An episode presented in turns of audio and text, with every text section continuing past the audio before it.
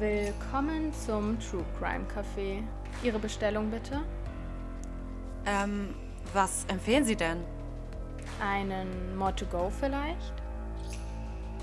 Dann nehme ich den mit Extraschuss bitte. Hallo bei einer neuen Folge von More2Go. Ich bin Arabella. Und ich bin Saskia und heute haben wir eine ganz besondere Situation. Und zwar sitzen Arabella und ich direkt nebeneinander, ganz kuschelig, weil womöglich hat Arabella ihr Mikrofon vergessen und ist mal wieder in Hamburg bei mir. Von daher dachten wir, teilen wir uns heute mal das Mikro. Wir hoffen natürlich, dass das gut klappt, aber das wird schon. Heute geht es wieder um das Thema Stalking und tatsächlich weiß ich gar nicht, worum es geht.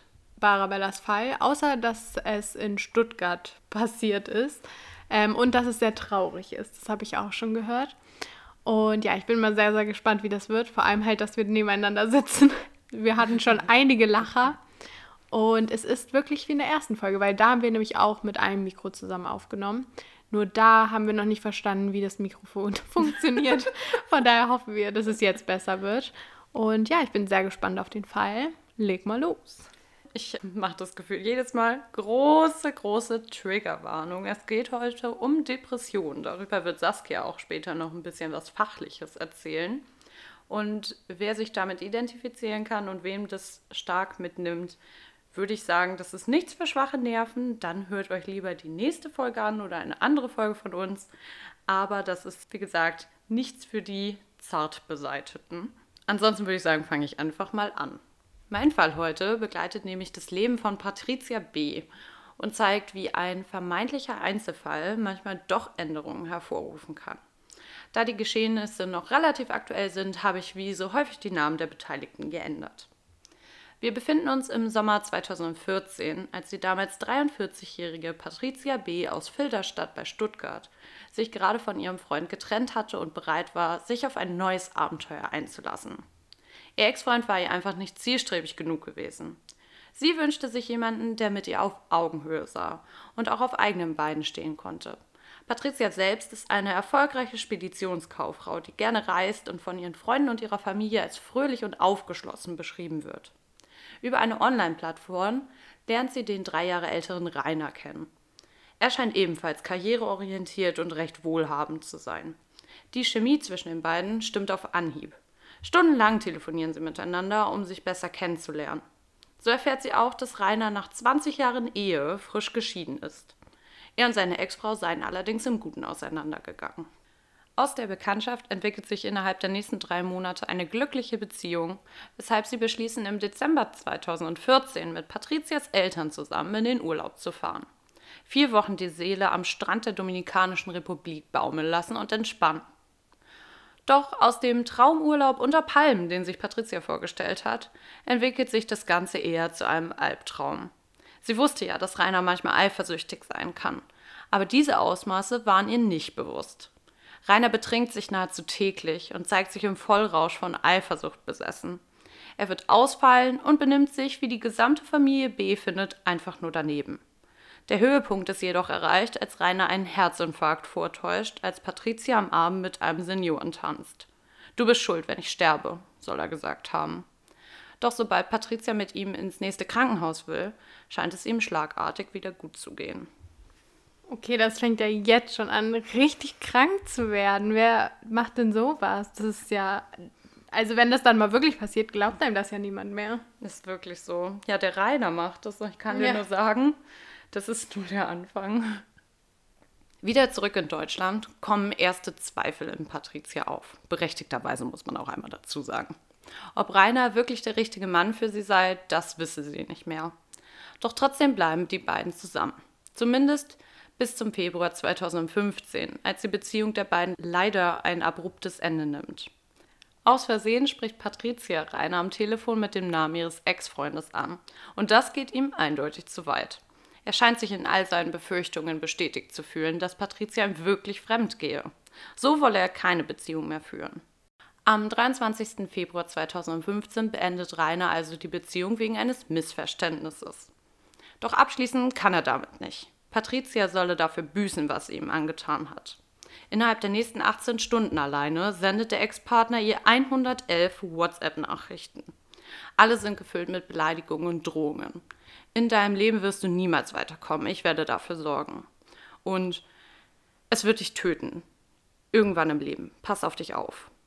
Das ist nur ein kleiner Einblick in die Nachrichten, die auf dem Display von Patricia erscheinen.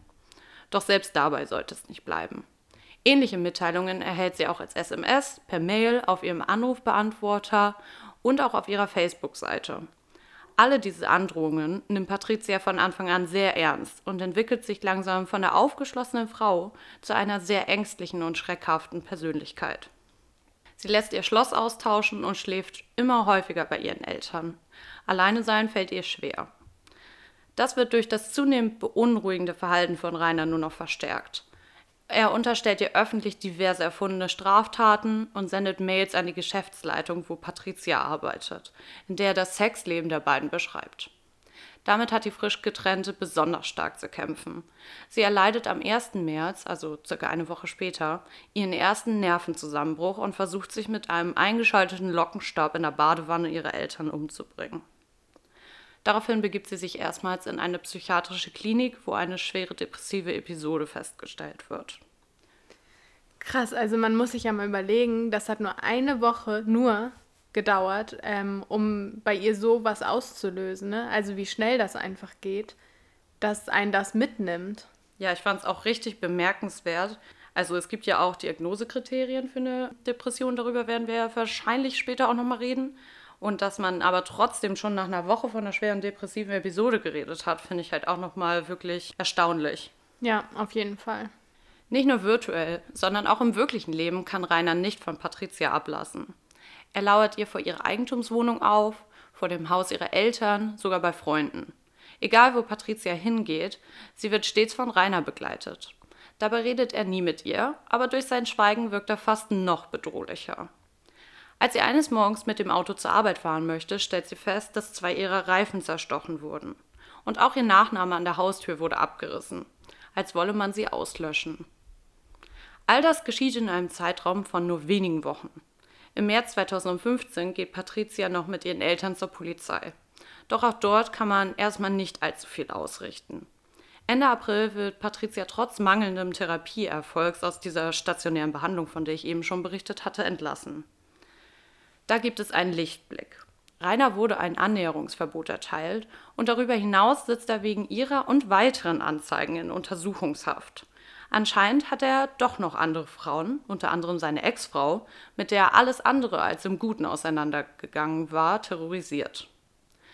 Dazu kommt, dass seine Kontaktaufnahmeversuche nach dem Verbot auch wirklich ausbleiben. Sie versucht wieder Fuß zu fassen und nimmt ihren Job wieder auf, wo sie auch mit offenen Armen empfangen wird. Als Rainer nach 5 Wochen Untersuchungshaft allerdings wieder freikommt, gerät ihre Welt wieder ins Wanken. Die Angst vor ihrem Ex-Freund, der inzwischen wegen Nachstellung, Sachbeschädigung und Beleidigung in 3 Fällen angeklagt ist, gekoppelt an ihre Depression, bleiben bestehen. Hinzu kamen mit den Wochen des Psychoterrors noch Suizidgedanken. Auch wenn Rainer ihr nicht mehr virtuell oder im echten Leben auflauert, hat er sie mental fest im Griff. Am 13. Juli 2015 verfasst Patricia einen auf den 15. Juli datierten Abschiedsbrief, in dem sie sich bei ihren Eltern entschuldigt, aber dass sie jeglichen Lebenswillen aufgegeben habe und einfach am Ende sei. Diesen Brief findet eine Arbeitskollegin, die Patricia natürlich zur Rede stellt. Jene spielt die Situation allerdings herunter, man braucht sich keine Sorgen um sie zu machen. Im August desselben Jahres stellt ihr Hausarzt die Diagnose einer posttraumatischen Belastungsstörung mit einer rezidivierenden depressiven Störung fest, die aktuell sehr stark ausgeprägt ist. Inzwischen ist Patricia kaum noch arbeitsfähig. Die Depressionen und Angst, gekoppelt an regelmäßige Panikattacken, bestimmen ihren Alltag. Deswegen begibt sie sich erneut in teilstationäre Behandlung, also in eine Tagesklinik, die jedoch abgebrochen werden muss und in eine stationäre Zwangseinweisung ausgeweitet wird. Patricias gelegentliche Suizidgedanken haben sich konkretisiert und die Ärzte sehen ein längerfristiges Risiko bei ihr. Doch dort angekommen blockt sie jegliche Behandlungsversuche ab. Sie hat bereits aufgegeben. Aus Patricias Sicht ist genau das eingetreten, was Rainer ihr vor einem halben Jahr prophezeit hatte. Sie ist tot. Zwar besitzt sie einen Puls, aber innerlich spürt sie nichts mehr.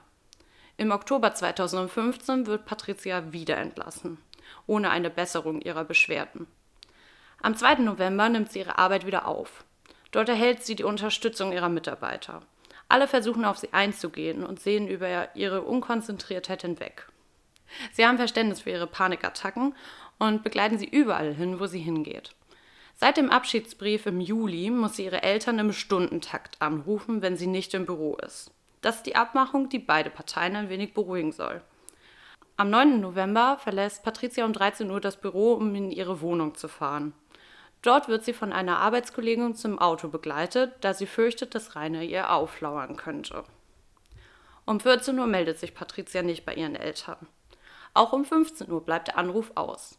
Mit großer Sorge versuchen ihre Eltern, sie zu erreichen und fahren noch am gleichen Nachmittag zu ihrer Tochter in die Wohnung. Doch die Wohnung steht leer. Von Patricia fehlt jede Spur. Panisch, dass irgendetwas schief gegangen sein müsste, beschließen sie noch, den Keller zu durchsuchen.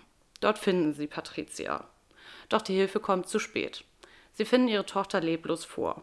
Sie hatte sich am Heizungsrohr erhängt.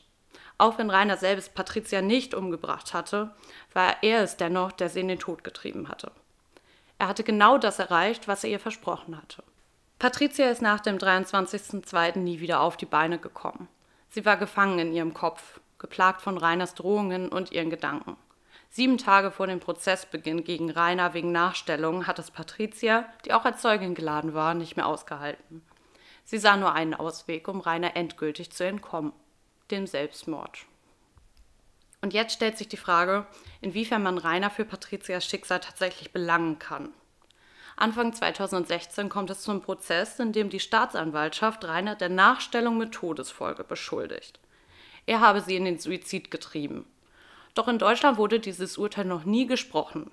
Es gab bislang nicht einmal einen Prozess mit diesem Strafvorwurf. Und wie soll man das überhaupt beweisen? Während des Prozesses bestreitet der Angeklagte nie, seine Ex-Freundin gestalkt zu haben. Auch das Nachstellen seiner vergangenen Ehefrau und einigen weiteren Ex-Freundinnen gesteht er. Er bedauere die Umstände um Patricias Tod zutiefst. Allerdings wäre sein Verhalten nur unter Alkoholeinfluss vorgekommen und von den Depressionen habe er ja auch nichts gewusst. Die Verteidigung führt an, dass Patricia ja schon 2011 einmal in psychiatrischer Behandlung gewesen war. Das, um einen Burnout zu behandeln, aber trotzdem war sie ja in Behandlung. Sie war also schon vor dem Stalking psychisch angeschlagen und womöglich selbstmordgefährdet gewesen. Das habe nichts mit seinem Mandanten zu tun. Dies wird auch durch ein psychiatrisches Gutachten bestätigt. Rainer sei in geordneten Familienverhältnissen aufgewachsen und führte bis 2013, ein Jahr bevor er Patricia kennenlernte, ein ganz normales Leben. Er hatte seine inzwischen Ex-Frau in den 90er Jahren geheiratet und war ziemlich glücklich. Doch überraschend verstarb seine Mutter 2013. Für ihn war es jedenfalls überraschend, denn seine Mutter hatte ihm ihre Krebserkrankung vorenthalten. Danach entwickelte er vermutlich eine komplizierte Trauer. Er begann mit dem Trinken, fehlte bei der Arbeit und unterzeichnete schließlich einen Abfindungsvertrag. Folgend auf seinen Lebenswandel trennte sich dann seine Frau am Ende des gleichen Jahres von ihm. Daraufhin musste seine Ex-Partnerin genau das Gleiche durchmachen, wie ich auch schon bei Patricia geschildert habe. Der Gerichtspsychiater habe aber keine psychiatrische Erklärung für das Verhalten des Angeklagten. Er leide unter keiner Persönlichkeitsstörung und war überrascht darüber, wie normal Rainer war. Dennoch sei der Zeitraum von 8 Monaten mit der letzten Kontaktaufnahme im März und dem Suizid im November zu groß gewesen. Für den Tod könne man ihn nicht verantwortlich machen. Vielleicht habe Patricia die Trennung einfach nicht verkraftet, mutmaßt der Gutachter. Boah, das ist ja unglaublich. Also das ist ja ziemlich eindeutig, was sie zum Suizid getrieben hat, würde ich sagen. Ja, also man muss schon sagen, dass 8 Monate ja eine lange Zeit ist. Und die Frage ist, ob sie davor schon belastet war oder ob das wirklich nur durch Rainer passiert ist. Und der Gutachter jetzt hat gesagt, ja, das ist ein ganz normaler Typ, der kann das nicht gewesen sein, so. Also normal war der bestimmt nicht. Nee, aber er hatte zumindest keine psychische Erkrankung. Aber normal definitiv nicht, das stimmt. Im Laufe des Prozesses weicht selbst die Anklägerin davon ab, dass es sich nicht um eine Nachstellung mit Todesfolge gehandelt haben könnte. Doch Das sieht die erste Strafkammer des Landesgerichts Stuttgart zum Glück anders. Am 21. März wird Rainer wegen Nachstellung mit Todesfolge, wegen Sachbeschädigung, Bedrohung, wegen falscher Verdächtigung, versuchter Erpressung und wegen Fahren ohne Fahrerlaubnis verurteilt. Obwohl 5 Jahre Haft von der Staatsanwältin ursprünglich gefordert wurden, beträgt das Urteil 5 Jahre und 6 Monate. Somit wurde die Forderung sogar überboten. Außerdem ist es die erste Verurteilung in Deutschland wegen Nachstellung mit Todesfolge.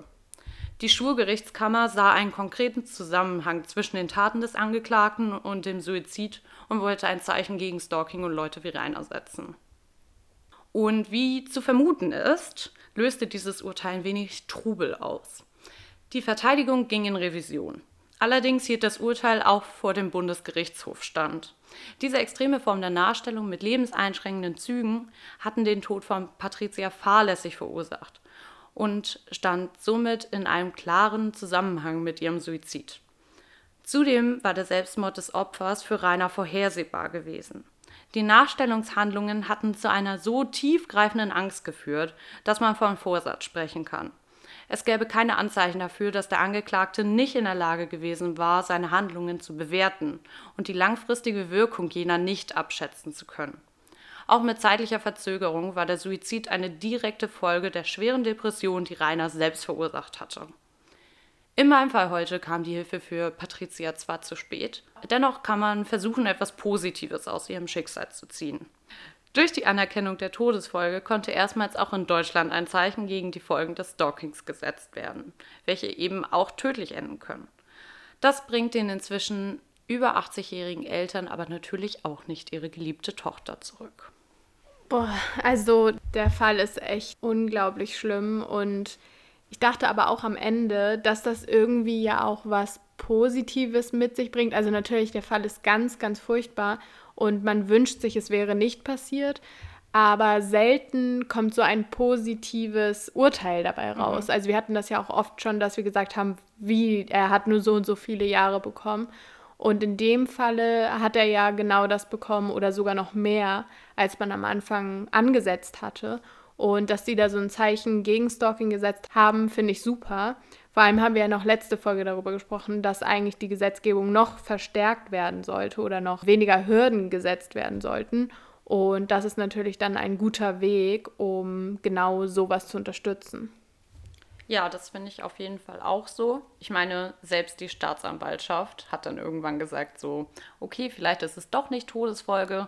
Und wenn dann die Schwurgerichtskammer sagt, doch ist es und wir wollen da jetzt sogar das Ganze noch überbieten, was gefordert wurde, dann macht es zwar diesen einen Schicksalsschlag nicht gut, aber trotzdem ist es ja etwas, was dann nachhaltig auch den Weg ebnet, um öfter dieses Urteil zu fällen. Ja, auf jeden Fall. Ja, und du hast ja sehr viel über das Thema Depression geredet und ich würde da jetzt noch mal ein bisschen weiter einsteigen in das Thema. Wie Arabella auch schon am Anfang gesagt hat, ist das ein sehr sensibles Thema und so versuche ich es natürlich auch zu behandeln. Falls ich mal irgendwas sage, was unsensibel wirkt, das ist auf keinen Fall so gemeint. Ich versuche das so gut wie möglich jetzt darzustellen. Also erstmal sind Depressionen vor allem eine psychische Erkrankung und da liegt die Betonung auch wirklich auf dem Wort Erkrankung und nicht, wie so oft fälschlich geglaubt, irgendwelche kurzfristigen Stimmungsschwankungen, die man da vermutet. Die Symptome einer Depression können sich ganz verschieden äußern. So zum Beispiel durch eine anhaltende, gedrückte Stimmung, eine Hemmung von Antrieb und Denken, Interessenverlust sowie körperliche Symptome wie zum Beispiel Schlaflosigkeit, Appetitstörungen und Schmerzzustände. Da können natürlich auch noch ganz viele andere Symptome mit reinspielen, doch das sind so mitunter die geläufigsten. Die meisten Betroffenen können diese Beschwerden anfangs auch erstmal gar nicht so richtig einordnen, also dass man sich mal schlecht fühlt oder müde ist oder sich antriebslos fühlt, das kennt man ja auch so. Aber bei einer Depression hat das nochmal eine ganz andere Schwere. Aber genau weil die Betroffenen das nicht direkt erkennen, ist auch die Diagnose meist so ein bisschen hinausgezögert, wenn man sich dann überhaupt traut, zum Arzt zu gehen. Aber dazu komme ich auch nochmal später. Eng mit dem Thema Depressionen ist dann auch leider das Thema Suizid verbunden und das war ja auch in diesem Fall so. Denn die Mehrheit der Betroffenen denken früher oder später dann auch wirklich über den Selbstmord nach. Und 10-15% der Patienten mit wiederkehrenden, schwer ausgeprägten depressiven Phasen sterben letztendlich auch durch Suizid. Für eine Krankheit, die oft nicht als diese wahrgenommen wird oder abgetan wird, mit ach, lächel doch einfach und denk positiv, ist das eine sehr, sehr hohe Sterberate. Innerhalb einer Erkrankung an Depressionen kann man zwischen der unipolaren und der bipolaren Störung bzw. Depression unterscheiden. Bei der unipolaren Depression zeigen sich nur depressive Phasen mit den schon erwähnten Symptomen wie zum Beispiel Antriebslosigkeit und Abgeschlagenheit. Treten neben diesen depressiven Phasen aber auch noch manische auf, dann spricht man von einer bipolaren Störung. Also manische Phasen sind Phasen, in denen man grundlos und übermäßig gehobene und distanzlose Stimmung aufweist.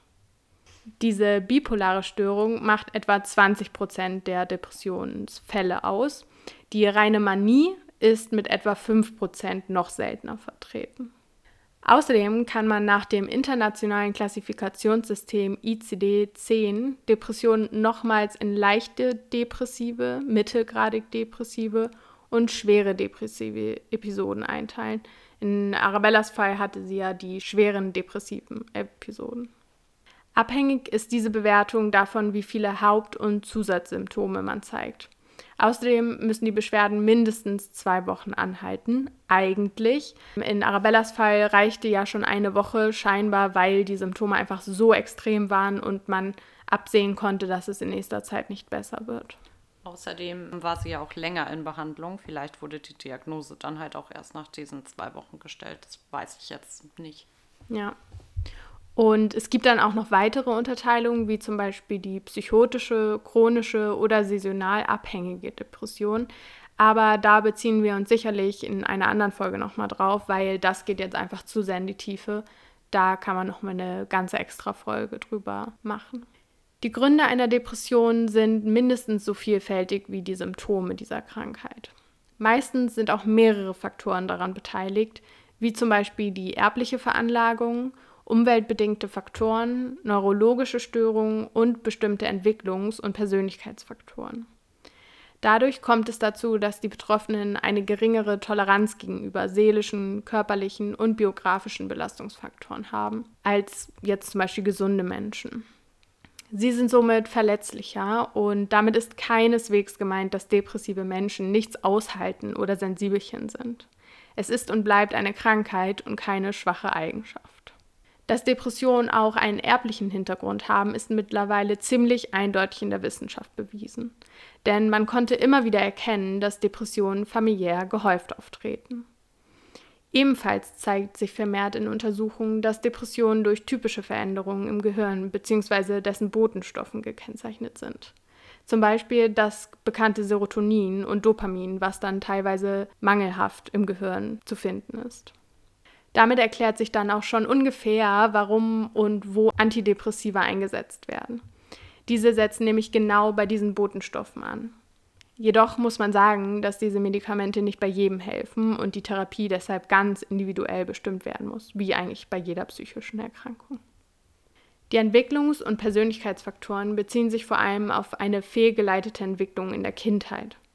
So kann ein ängstlich-fürsorglicher Erziehungsstil für eine erlernte Hilflosigkeit sorgen und auch für die geringe Fähigkeit, Stress bewältigen zu können. Dieser Faktor kann gleichzeitig Ursache und Folge einer Depression sein. Also wenn zum Beispiel die Eltern frühzeitig die psychische Verletzlichkeit ihres Kindes erkennen und dann auch noch schützend reagieren, kann das halt noch mehr eine Depression unterstützen im späteren Verlauf. Neben der Erziehung selbst können aber auch der Verlust eines Elternteils oder eine gestörte Mutter-Kind-Beziehung oder aber auch ein mangelndes Selbstwertgefühl in der frühen Kindheit Risikofaktoren sein. Abgesehen von der Kindheit können auch nicht ausreichend verarbeitete Verlusterlebnisse oder Traumata, zum Beispiel durch sexuellen Missbrauch oder halt wie in diesem Fall Stalking, den Ausbruch einer Depression fördern. In Deutschland sind etwa 5% der Bevölkerung, also etwa 4 Millionen Menschen, an einer Depression erkrankt. Viele erkranken schon vor ihrem 30. Lebensjahr, wobei Frauen etwa doppelt so häufig wie Männer betroffen sind. Eines der größten Probleme bei dieser Erkrankung ist, dass die Menschen, die darunter leiden, keinen Arzt aufsuchen. Aus Ungewissheit, Verdrängung oder auch einfach aus Scham. Denn so richtig offen wird mit dem Thema ja leider immer noch nicht umgegangen und das, obwohl mittlerweile immer mehr Menschen daran erkranken. Manchmal werden die Anzeichen jedoch auch falsch gedeutet, zum Beispiel vom Hausarzt, weshalb es dann nicht zur richtigen Therapie kommt oder nicht früh genug zumindest. Aber was ist denn nun, wenn man mit einer Depression diagnostiziert wird? So aussichtslos diese Krankheit für die Betroffenen und die Angehörigen auch scheinen mag, so ist es tatsächlich bei mehr als 80% der Erkrankten möglich, ihnen durch Therapie dauerhaft und erfolgreich zu helfen. Umso wichtiger ist diese Krankheit also zu erkennen, zu enttabuisieren und sich darüber klar zu werden, dass Depression jeden treffen kann und Hilfe sehr wichtig für die Genesung ist. Gerade jetzt in Corona-Zeiten nehmen die Erkrankungen und auch die Intensität der schon Erkrankten oft zu. Wer also betroffen ist, in der Folgenbeschreibung findet man wieder ein paar Links bzw. auch ein Infotelefon und die Website der Deutschen Depressionshilfe. Dort kann man zum Beispiel auch einen Selbsttest machen, wenn man vermutet, dass man selbst betroffen ist oder jemanden im nahen Umfeld hat, der vielleicht betroffen sein könnte.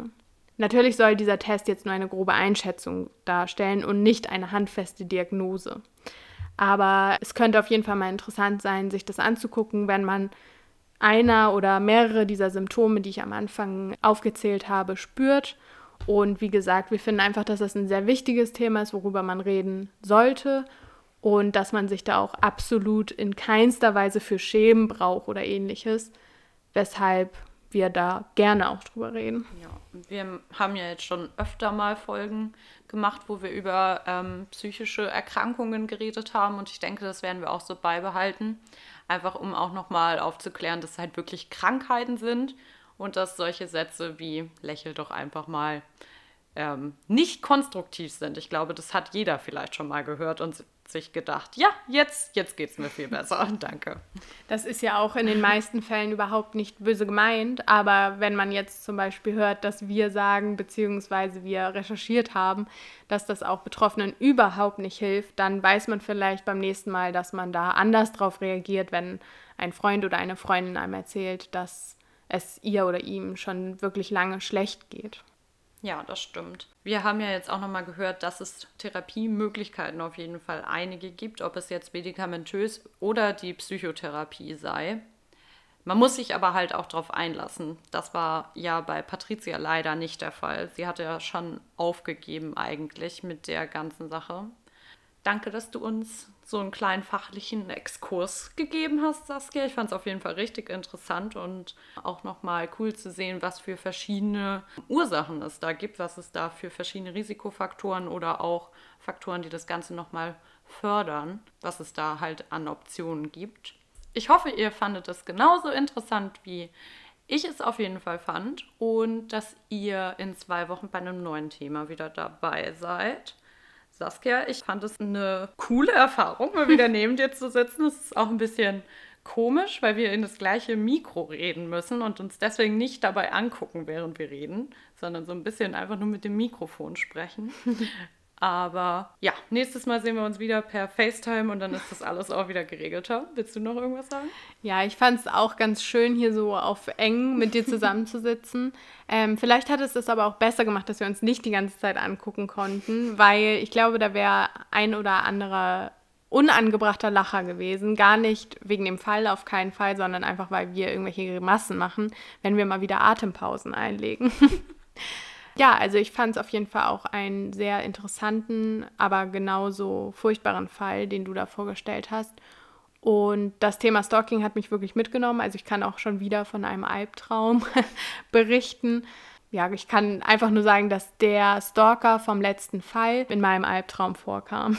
Er war sozusagen mein persönlicher Stalker dann. Übrigens hat auch Stern TV, soweit ich weiß, einen Beitrag jetzt zu genau diesem Fall gestern oder vorgestern rausgebracht. Also für euch dann vor 3 Tagen. Und da wird zum Beispiel auch nochmal die Mutter des Opfers interviewt. Und ja, vielleicht habt ihr auch Lust, euch das anzugucken. Ich werde es mir jetzt auf jeden Fall am Wochenende anschauen. Und nächstes Mal geht es dann weiter mit einem anderen Thema. Wollen wir da noch einen kleinen Tipp geben? gerne. Ich finde, diesmal darfst du einen Tipp geben, weil ich habe das die letzten Male immer gemacht. Also es gibt leider kein Lied, was da passend ist, aber es geht auf jeden Fall darum, dass es mehr Schein als Sein ist vielleicht. Ja, das finde ich gut. Dabei belassen wir es, würde ich sagen. Und hören uns in 2 Wochen wieder. Bis dann. Bye.